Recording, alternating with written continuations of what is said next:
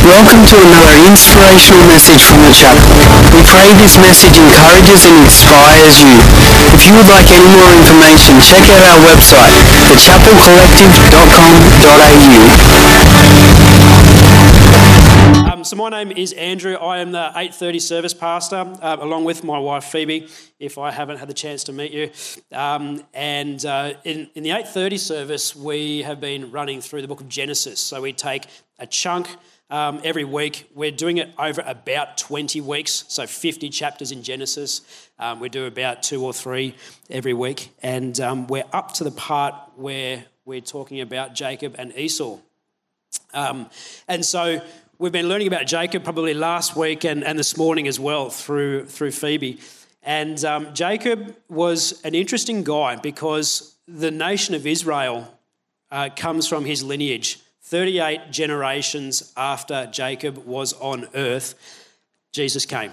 So Jesus comes from that line. And this guy has an amazing legacy. But as, uh, as we learned this morning in the 8.30 service, for those people who were here, um, he was he was a bit of a piece of work, old Jacob. So he, um, he was very deceptive. He, his name means clasping the heel, clutching the heel, um, because he was the younger of two twins and he came out holding onto his older brother's foot. Now, women, how about that as an image for childbirth? You think one's bad enough? Um, I'm told it's pretty bad.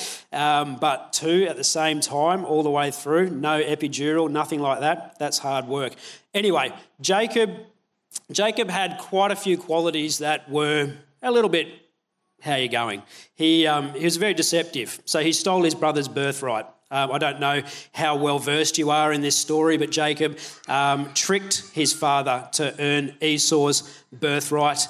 Um, he was very dishonest when his father in law was employing him. He himself got tricked into um, marrying the wrong woman. It's all there in Genesis. You can read about 10 or so chapters um, to to refresh your memory or to learn of it for the first time. But Jacob himself, um, he was quite a tenacious guy. And he, what set him apart from all the other average kind of people, all the other heavy sinners in that time, was that he had this elevated perspective of who God was and is and, and what that meant for his life. And so that's where God chose him. That's where God grabbed him. And I think that that image of him coming out of the womb, not to be too graphic, don't worry, I'm not going to go that far into too much detail, but that image of him holding his brother's foot just shows how he held on to God throughout his whole life. His whole life, no matter what happened, no matter how bad things got, no matter how many sketchy things he did, he still had this devotion to God and he was aware of his sin, but which made his perspective of God elevated above his peers. So Jacob, he held on to God his whole life, um, and the Lord blessed him and his offspring greatly. So, my first point today, as we're talking about an elevated perspective, I'm going to give you three points. I'm going to share some stories, and hopefully, we can change some change our own perspectives on some things in life this morning over the next 20 or so minutes. Um, my first point in how to have an elevated perspective above your life circumstances above your problems above the good stuff too is to always hold on to god.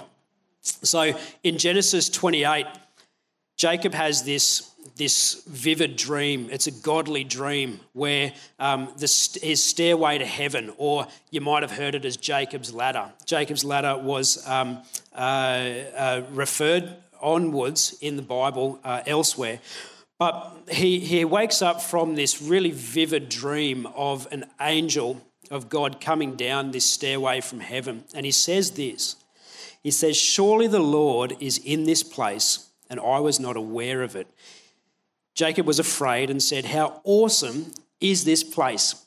This is none other than the house of God.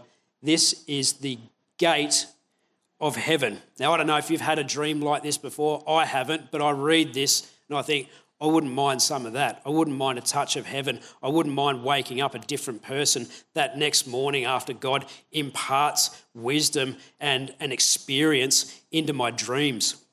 But when we encounter God, we've got no other reaction but to hold on to him because our perspective changed. You imagine such a vivid dream coming into your um, mind and sitting in your spirit.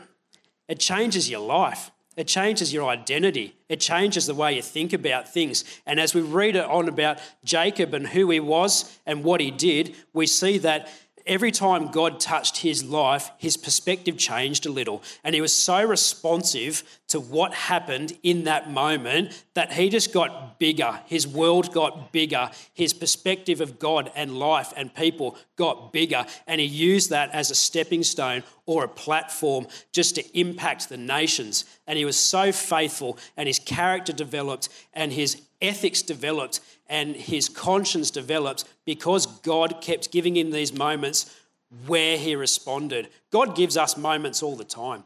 God teaches us things all the time. God uses reflections all the time. He may not give us um, big dreams that are vivid. He may not give us booming words, audible words um, that change our life. But if we, if we read Jacob, uh, Jacob's account in Genesis, there's two or three instances where God really rocks his life. And over the course of a lifetime, 70, 80 years, in Jacob's case, it was well over 100, that's all you need. So if we're coming into 2022 and we're a little bit weary, and let's all face it, we're all a little bit weary. We haven't been able to go to Bali for two years. We've been working hard.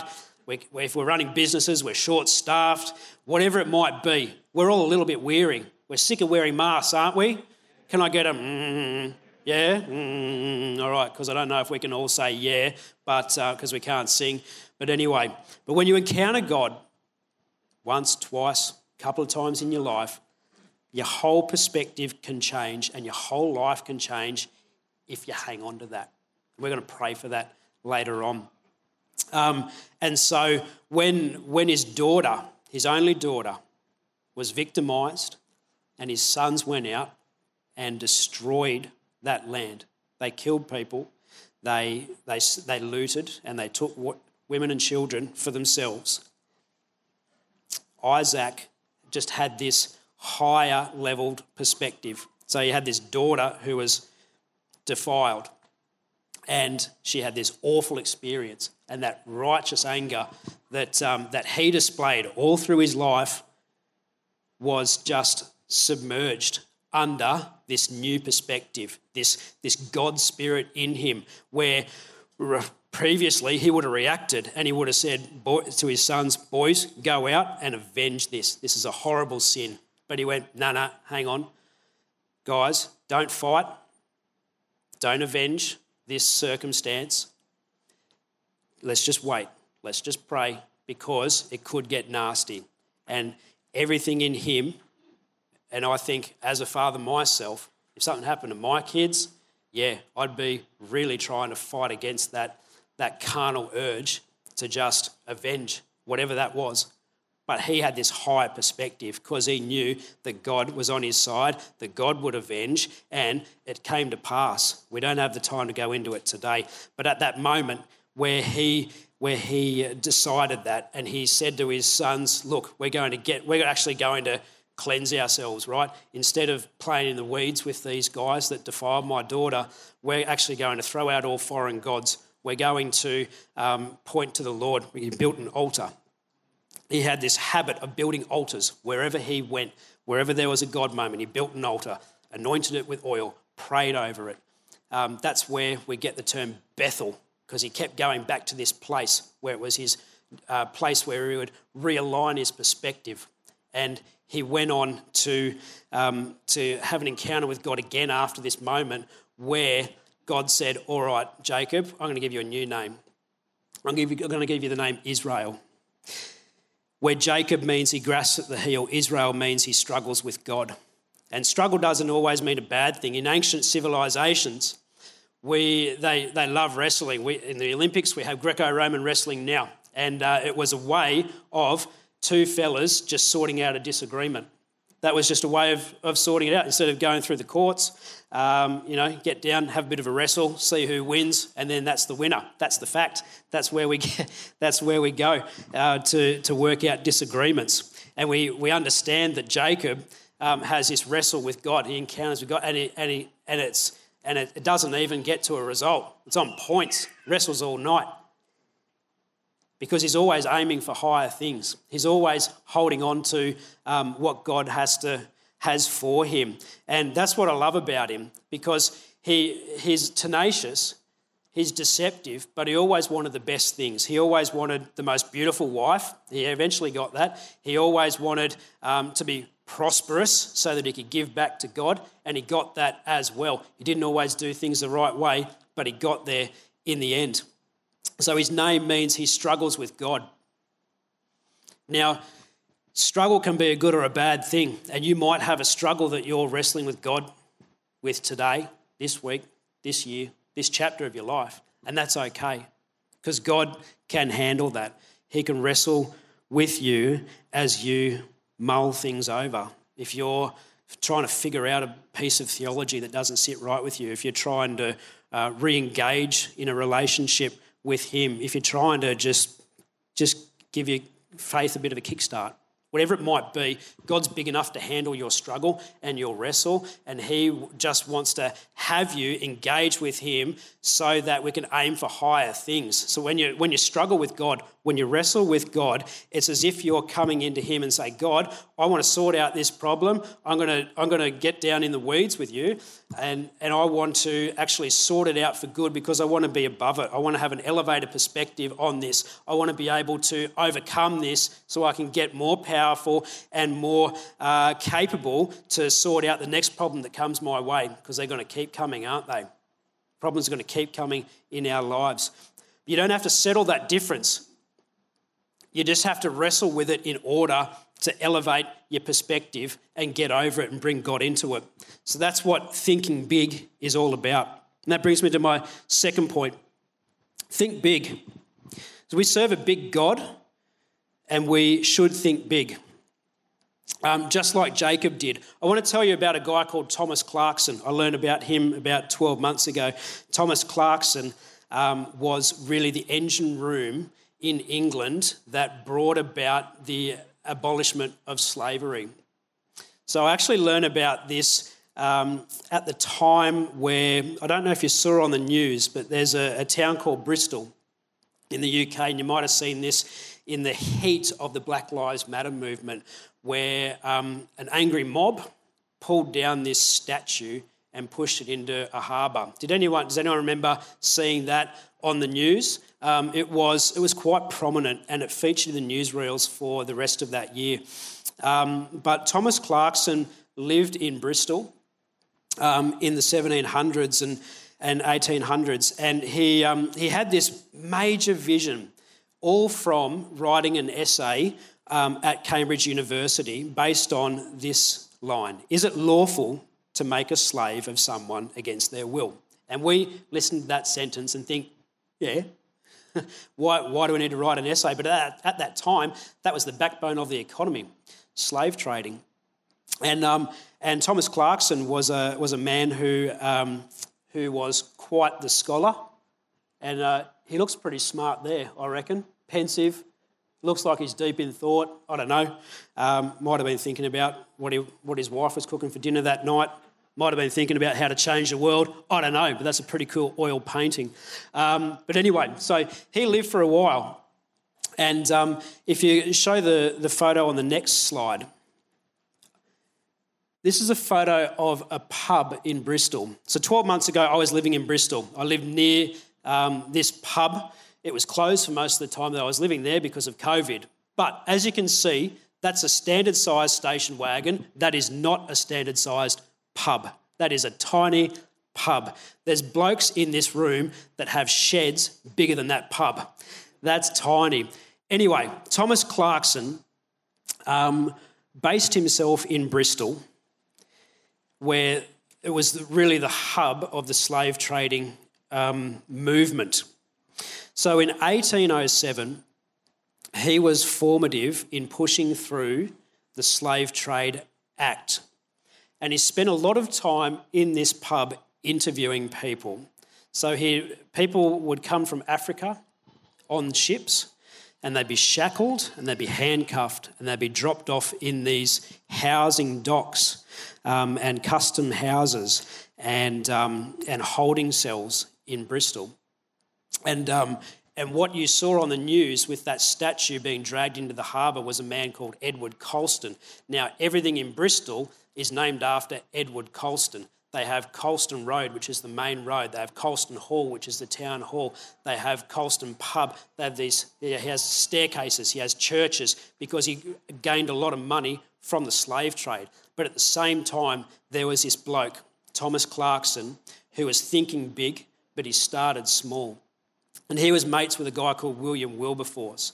And, and he knew of John Newton. John Newton wrote Amazing Grace, and we were singing those lyrics today. John Newton was on the other side, but he was a Christian in the end. And then he wrote Amazing Grace, and we sing those words. Now, Thomas Clarkson was a man who thought big. He thought, after writing that essay, how am I going to make a change here? What am I going to do, God? He was a religious man. And so he thought, you know what? What I'm going to do is I'm going to think big, but I'm going to start small. And so you can elevate your thinking just by starting small. And that's my third point for this morning. Um, Thomas Clarkson, in that pub, the Seven Stars, um, drafted letters to Parliament to his mate William Wilberforce, and he interviewed 20,000 slaves over decades. Now, I've been working in human resources for a decade. I am nowhere near interviewing that many people good, bad, indifferent. 20,000 interviews, slaves, getting their accounts, understanding their plight, getting shackles, getting handcuffs off the boat, taking it to London and saying, Guys, do you understand what we're doing here? If we're going to talk about God blessing, not God blessing the United, uh, the United Kingdom, what are they, Rule Britannia or whatever? They were a Christian nation. Yeah, they were, they were colonialists. They were pushing their God agenda across the world um, in the name of the royal family. And the little Thomas Clarkson, humble Thomas Clarkson, with his mate William Wilberforce and a bunch of other merry men, were saying to the House of Commons, can't do this. We just can't do this. And so, one by one, they were getting interviews, they were getting slave accounts and saying, this is, this is a blight on humanity. And so, the Slave Trading Act of 1807 abolished slavery, but it wasn't until 1833, some years later, where the Slavery Abolition Act gave slaves their freedom. It took a long time. He devoted his whole life. Simple, small steps. He started really, really small. Um, Jacob did the same thing as well. Jacob had these God moments. He didn't know what to do. He didn't ask for them, he just had them because he wanted more. He said, God, use me. God, I want to be, um, I want to be blessed, God. And there's nothing wrong with that. His motives weren't always clean, but God, in his sovereignty, through the Abrahamic covenant, said, Yeah, mate, I'm going to, I'm going to use you if you'll honour me. Keep turning to me, keep holding on to me, think big, start small. And you know what? He, had, he was the father of nations. Israel, the father of nations, 12 tribes of Israel, plus a daughter, and 38 generations later, through the tribe of Judah, Jesus Christ was born. So God knew all of that. God foresaw all of that. And God foresees circumstances and plights and wrongdoings and, and triumphs in our own lives today. And he will, he will work with those the good, the bad, the indifferent the, the missed responses that we just don't see, uh, the God moments that we pass around or pass through or, or ignore, or whatever it might be, He still wants to work big things in our lives if we want to think big, if we just be obedient and start small. If we hold on to God, if we hold on to these encounters with God where the Holy Spirit touches our lives and moves us into what God wills for our life. And so Jacob had this habit of honoring God with an altar after every encounter that he had. And God spoke audibly to him. God even, there's a, two accounts where we read that God came down to, to be with him, to wrestle with him, or to give him an encounter. And so I love this time of year. I love the fact that we have this weird period between Christmas and whenever in January where we get a reset, we get a refresh, we get a restart, and we get to reflect on the year that has happened and we look to the year that is to come. And it forms our conversations. Hey, did you have a good Christmas? Did you have a good new year? What are you planning for for 2022? What does it look like? Um, hey, have you have you failed on your, um, your New Year's resolutions yet? I have, ha ha ha, and all of those things. But we have, we have the opportunity to come to God today and say, you know what, God, I'm weary, but I'm still holding on to you. Do you have something big for me? Do you have something great for me? Do you have something? Is he behind there? Is he in the room? Anyway, um, do you have something for me that I can have today, that I can hold on to, and that I can move into the next stage or onto the next platform that you have for my life? I don't know if you believe that this morning. I don't know if you feel that this morning, but I certainly do. I, I feel like God can move within us, for us, and through us so that people can be touched. See, Jacob changed his perspective and God changed him. Are you willing to change your perspective this morning so that God can change you? He might need to change you slightly, he might need to change you on a wholesale level, but God will change you if you say, Yeah, God, I want to be changed. I want a higher perspective. I want to elevate my thinking. I'm willing to start small. I'm willing to think big. I'm willing to do whatever, um, whatever you want me to do. We were singing just before. All your promises are yes and amen. All your promises are yes and amen. So, yes, God, I will do that, and amen, I agree to it, whatever it might be. You know what? Whenever I've responded to God, and it hasn't been every time, I'll be, I'll be frank with you. Whenever I've responded to God, the yes and amen has always been better. I don't have time to go into testimony here this morning, um, but it's always been better. And you might be sitting there thinking, yeah, Andrew, I, I agree. I totally agree. Every time I've said yes and amen, it's happened. Something's changed. Something's happened in my spirit. It's like it's tangible. I felt it. It's like like my whole senses have been changed, and God will give you a touch of heaven if you look up and hold on to Him.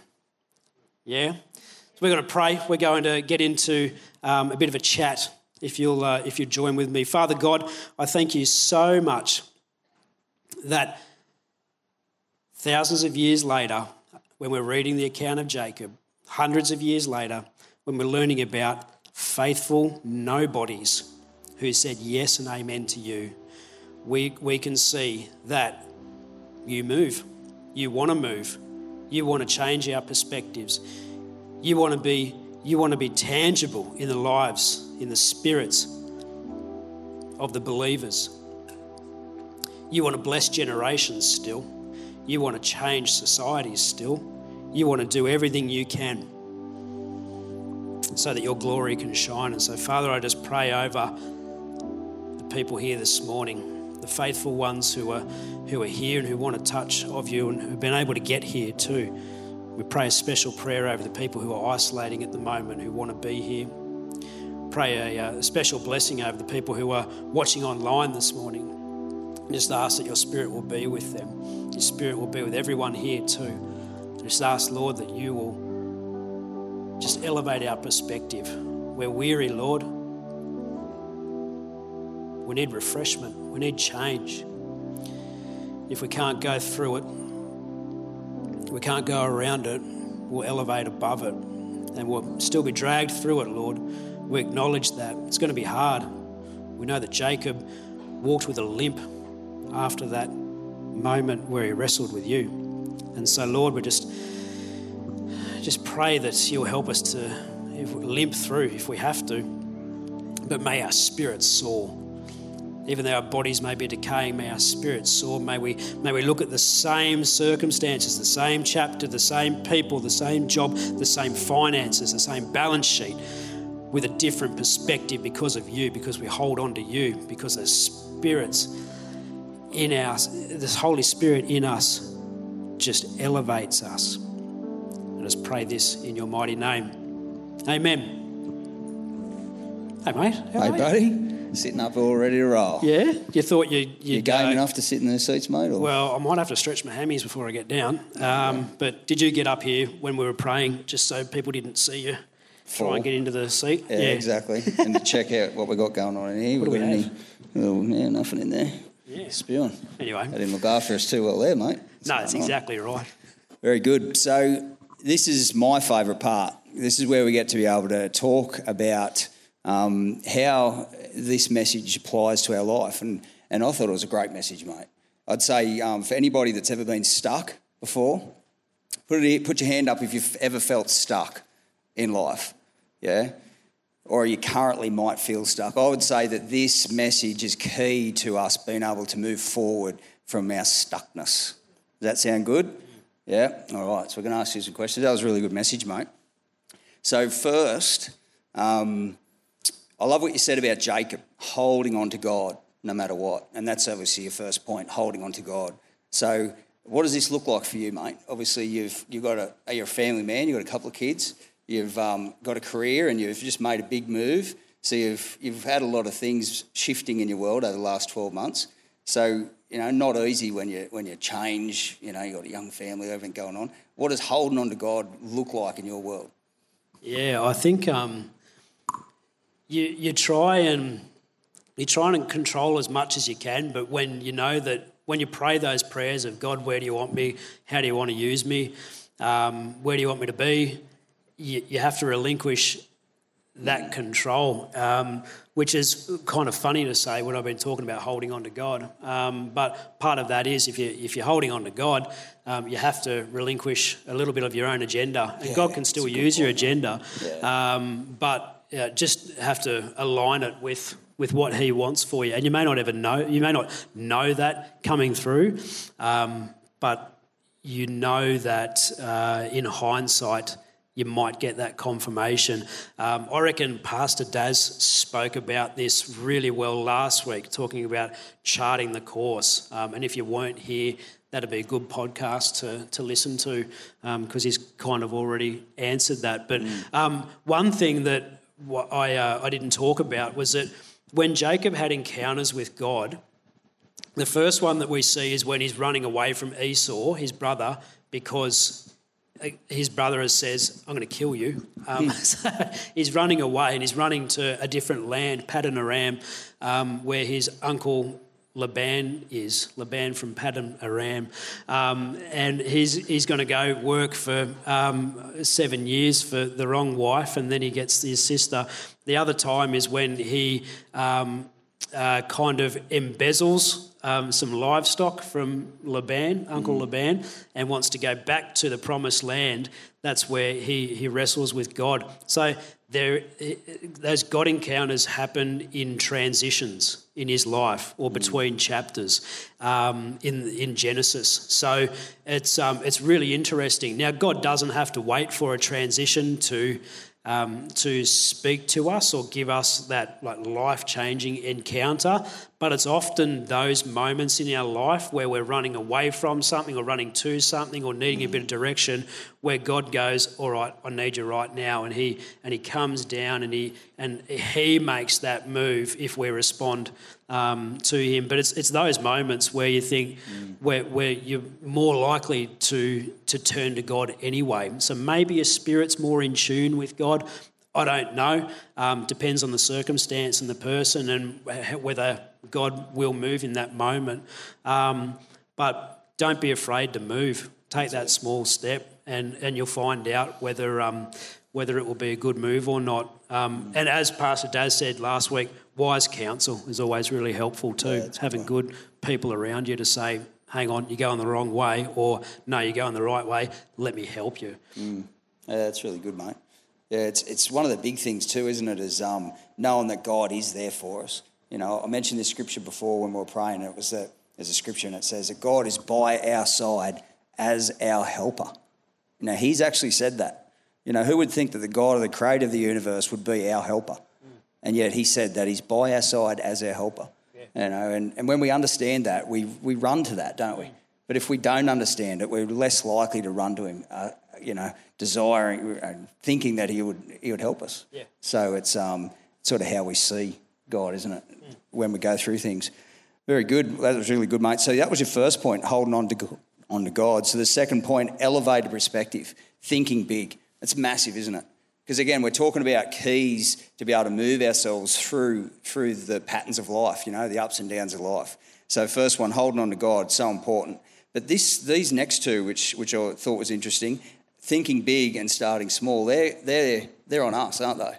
Yeah. Yeah. Yeah. So tell us, what's think big look like for you? Well, think big, um, generally speaking, can be an idea that someone has given you, or God has given you, or you might be a natural dreamer. Um, like um, you know, like our senior pastors, they think big all the time. That's just their natural mode of thinking. And business leaders, um, you know, they think big because that's what they're they're meant to do. But that means nothing, and that's useless if you don't take those small steps. So it's just another pipe So- dream so that goes true, stale. So, you know, one of my best mates is always thinking big, but he's too lazy to make the make the small steps. And he's we've uh, he's a strong Christian guy, um, and he's always he's always encouraged me to think big because he naturally thinks that way. Yeah. Um, but he's not a doer, whereas I'm more of a doer, Yeah. um, but not a, a big thinker.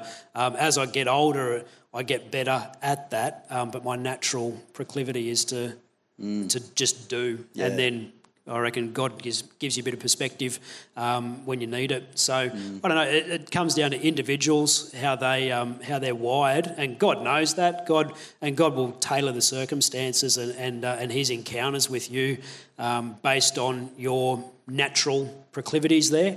Um, but yeah, I think when you move, and particularly when you're uncomfortable in doing so, that's when God goes, oh, okay, they're in that mode that they're uncomfortable with. I better step in, and that's when yeah, you really you really start to see Him move. Yeah, no, that's so good.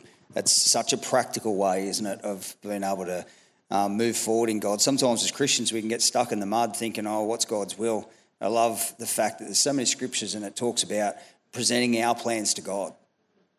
Bring your plans to God, you know. Um, it's not that, you know, God's going to unveil everything the way we see it, like you've said, you know, we don't, but, the, but there's got to be a first step. Every single thing that's ever been built or done on earth started with a first step started with an idea and then uh, brave enough to have a crack, you know, and God is on our side, you know. That's good. So we're starting to get a couple of questions come through. So, um, how do I start small and have so many big ideas? We've got a couple of questions along that line. Um, and here, let me read this one. So, how do we manage to hold on to big dreams when things, uh, sorry, when it feels like they're so small for a long time, and no matter what you do, you just can't seem to get a, a, a start? You know, so, what, what would you say to somebody who has big dreams but really doesn't know what that first step is? Yeah, you can. I think by the grace of God, you can meddle around a bit, and um, you you look at the Gospels, and you you know Jesus said to Peter and Andrew, you know, as they were fishing, you know, come follow me, and they're like, all, all right. They kind of they didn't know where they were going. There was no job description lined up. Um, you know, there was no employment contract, nothing like that. There was no certainty, um, but they just did it anyway. Um, God can lead you in blind, uh, and that's totally fine. I, I just think I, I've always been um, of the practical nature, so I think you know what, I'll, I'll just start moving and God Yeah. can steer me. He can pivot my present, Exactly. but I- I've, I've got to move away from my past, Mm. be it good or bad, or uh, just not, not the right thing for this next stage of life. God can pivot me um, towards His promise. And you might circle around, and that's totally fine. Um, you might take two steps forward, one step back, one step forward, two steps back, whatever it might be. You just got to move, and God will, God will put the wind in your sails. Um, so that's been my experience um, in, in those big God moments, those pivoting moments in my life, and those pivotal moments in my life. Um, it's just been all right. Well, I'll just take one step and ask wise counsel. Um, ask ask for people to uh, tell people and give them the license to say, mate, you're doing it wrong, you're heading the wrong way, or you've changed for the worse, or you've changed for the better. It must be a God thing. Yeah. Um, so God will just chart your course. Yeah, that's really good. So we've got a really practical and heartfelt question, um, question or yeah, it is question here. It says talks about making changes in your life um, that you feel as though a God moves, and then your life actually gets worse. Um, so I'll get your thoughts on that. But first, first point I'd like to make in that is that it's not over yet. You know, it's not over yet, and that's I think what God is so good at. God is so good at the end game. You know, and we all go through things that at the time seem so very painful. But when, because we're talking about holding on to God, when we do hold on to God with all our, with all our heart, and keep moving forward and keep um, in the Word is so, so super important. Um, God, God has promised to be faithful, you know, and um, it's not over yet. Your thoughts, mate? Obviously, um, not all of life, even as a Christian, is all um, roses. Um, what, would you, what advice would you give to somebody who is in the middle of something so- similar to that? Yeah, I I would if you do get to that point of a new venture or new adventure, whatever it might be, and you think this isn't working, I would first ask of God, um, is there anything wrong with my character? Is there anything that I'm not um, doing properly spiritually? Um, am I forgetting something? That is it? Is it me holding this circumstance back or holding uh, myself back from what you've promised me, God. But when, if you read Jacob, and sorry to keep circling back to this, but I've been I've just been um, really deep in this part of Genesis the last couple of weeks. Um, he works for seven years for his uncle so that he can marry number two daughter Rachel. But on the wedding night, um, his uncle um, so he marries his cousin. Yes, you can put that together. It's gross. But his uncle swaps the firstborn for Leah for um, for the secondborn on the wedding night after a, a bit too many home brews. So um, so he wakes up um, after the wedding night with the wrong bride, um, and that and he was furious as you would be. However, Leah. Um, gave birth to Judah, and through that line, 38 generations later, 37 generations later, um, Jesus is born. So at Yeah, the time, that's right, at the exactly. time, it's like, hang on, God, I've I've given seven years to my uh, my uncle, my employer, for this promise. He's done a dodgy with the terms and conditions, but then God's just gone, no, no, I've got this, Jacob. It's okay. I've totally got it. And so that that might be a circumstance um, that may happen uh, in your life too. Not swapping wives, but the fact that it might seem like it's all gone wrong, but God's gone, no, no, hang on, I've still got this. It's just a little speed bump. Yeah. Yeah, yeah. So just believe. Believe that God's promises um, are still going to happen in your life, but also seek wise counsel. Pray. Yeah. And God's got no other vessels to use other than us, us broken vessels, but He finds a way, doesn't He? You know, and that way is us holding on to God in faith. Um, and I'd say, you know, the, the way, the number one, the way God uses is through His Word. It's knowing His Word, knowing His nature, getting to know who He is. You know, um, there is no shortcutting that. You know, life life can get hard, but I can tell you, as Christians, there's no fairy dust that's sprinkled on us. you know, our protection comes through God's wisdom, His word, His ways, um, and us applying that wisdom. You know, His righteousness, which means being in right standing with God, among other things. But righteousness is doing right. You know, if we decide in our lives that we're going to chart a course that's not right, and I'm not talking yes or no, I'm talking right or wrong, you know, you're going to find that we're going to suffer consequences just like anybody else. You know, there's no fairy dust in God. He loves us as his children, um, but it's about relationship, and there's no shortcut in getting to know God, getting to love God. Um, now, there's some really amazing questions here, but we have run out of time.